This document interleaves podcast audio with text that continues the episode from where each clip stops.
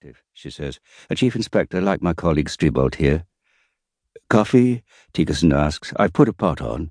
No thanks, Vogel says. Strebold accepts. While Thygesen goes out, Vogel examines the room, clearly with some disapproval. Perhaps she thinks it is repugnant that a couple of logs are crackling away on the fire, while a very cold woman is lying under a tarpaulin in a corner of Thygesen's large, overgrown garden. I thought this bugger Thygesen didn't have two øre to rub together, Vogel says under her breath. He'd gone to the dogs, done for murder in the seventies, petty fraud in the nineties, alky and all-round dick. And then here he is, pouncing around in his million-dollar pad in the west end of Oslo. It's just a rambling old house, Strebold says. Imagine what he can get for this place, the plot alone. Why is he trying to trick old Diaz out of the odd krone when he has all this? It's dangerous to give credence to rumours, Strebold answers, turning down the volume of the stereo, which is playing a jazz CD, possibly Miles Davis. Our friends at Grønland Police HQ are not always well informed. The two fraud charges against Thygesen were dropped for lack of evidence. What we have in the garden is murder, Vogel says. Premeditated murder, I would think. The poor girl has been hacked about in every conceivable way.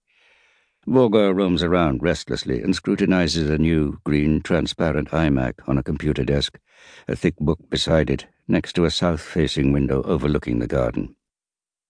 Is Thygesen a member of some morose sect? she asks, lifting up the book. Leuchtturm is written on the cover in big letters. I think it's a stamp catalogue, Strebold says, trying not to let his voice sound too cutting. He has never got used to the sudden changes in Vogel's temperament, and deals with her forthrightness badly every time. She can be as capricious as the weather on his childhood coast. Right, I thought it might be one of those sect books, Vogel says. Lighthouse or whatever it's called. You've heard about Watchtower, haven't you, Smarty Pants? Strebold has no time to respond. Thygesen makes his entry, carrying a jug of espresso coffee and three small brushed steel cups on a tray. We want permission to carry out a detailed inspection of the site, Vogel says. Aren't you doing that already? Thygesen answers, nodding towards the windows. Strebold looks in the same direction. Down in the southeast corner of the snow-covered garden, where the bushes and scrub appear like frost-ridden trolls, the SOC team, wearing white overalls over thermal suits, are inspecting the area around the spruce tree where the woman was found. Three Kripos officers are busy in Skogveien. They are crouched down by the wire fence that borders Thygesen's property from the road. Presumably, they are looking for tire marks in the snow. Two police cars are parked further up the road behind a cordon. One of them has a rotating blue light. Behind it there is a red Saab, which Strebold thinks he recognizes, a press car from Akersgata, the Norwegian Fleet Street. A little crowd of curious onlookers has gathered by the cars, mostly schoolchildren by the look of it. I'm referring to an inspection of the house, Vogel says. Thygesen places the tray on the coffee table. He fills all three cups and sits down in the stressless, which clearly belongs to the man of the house, rests his right foot on a stool, and lifts his cup. Strebold notices Thygesen's hands trembling. He has small hands, surprisingly brown for the middle of the winter, with a number of conspicuous liver spots. The house, Thygesen repeats. Is that really necessary?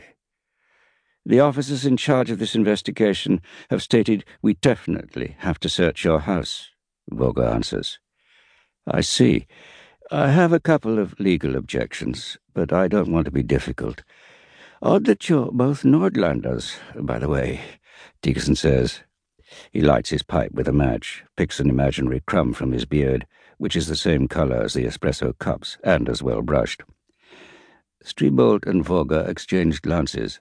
Strebold's Finnmark dialect has faded so much, in his own opinion, that you would have to be a linguistics professor to hear that he is from Hammerfest. Even a professor would be deceived by his Oslo-acquired A endings. It is easier for a layman to hear that Vogel is from Helgeland, the most southerly district of northern Norway.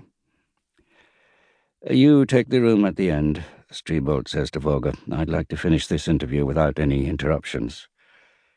Cool work, Top. Vogel says, running her hand along the polished surface.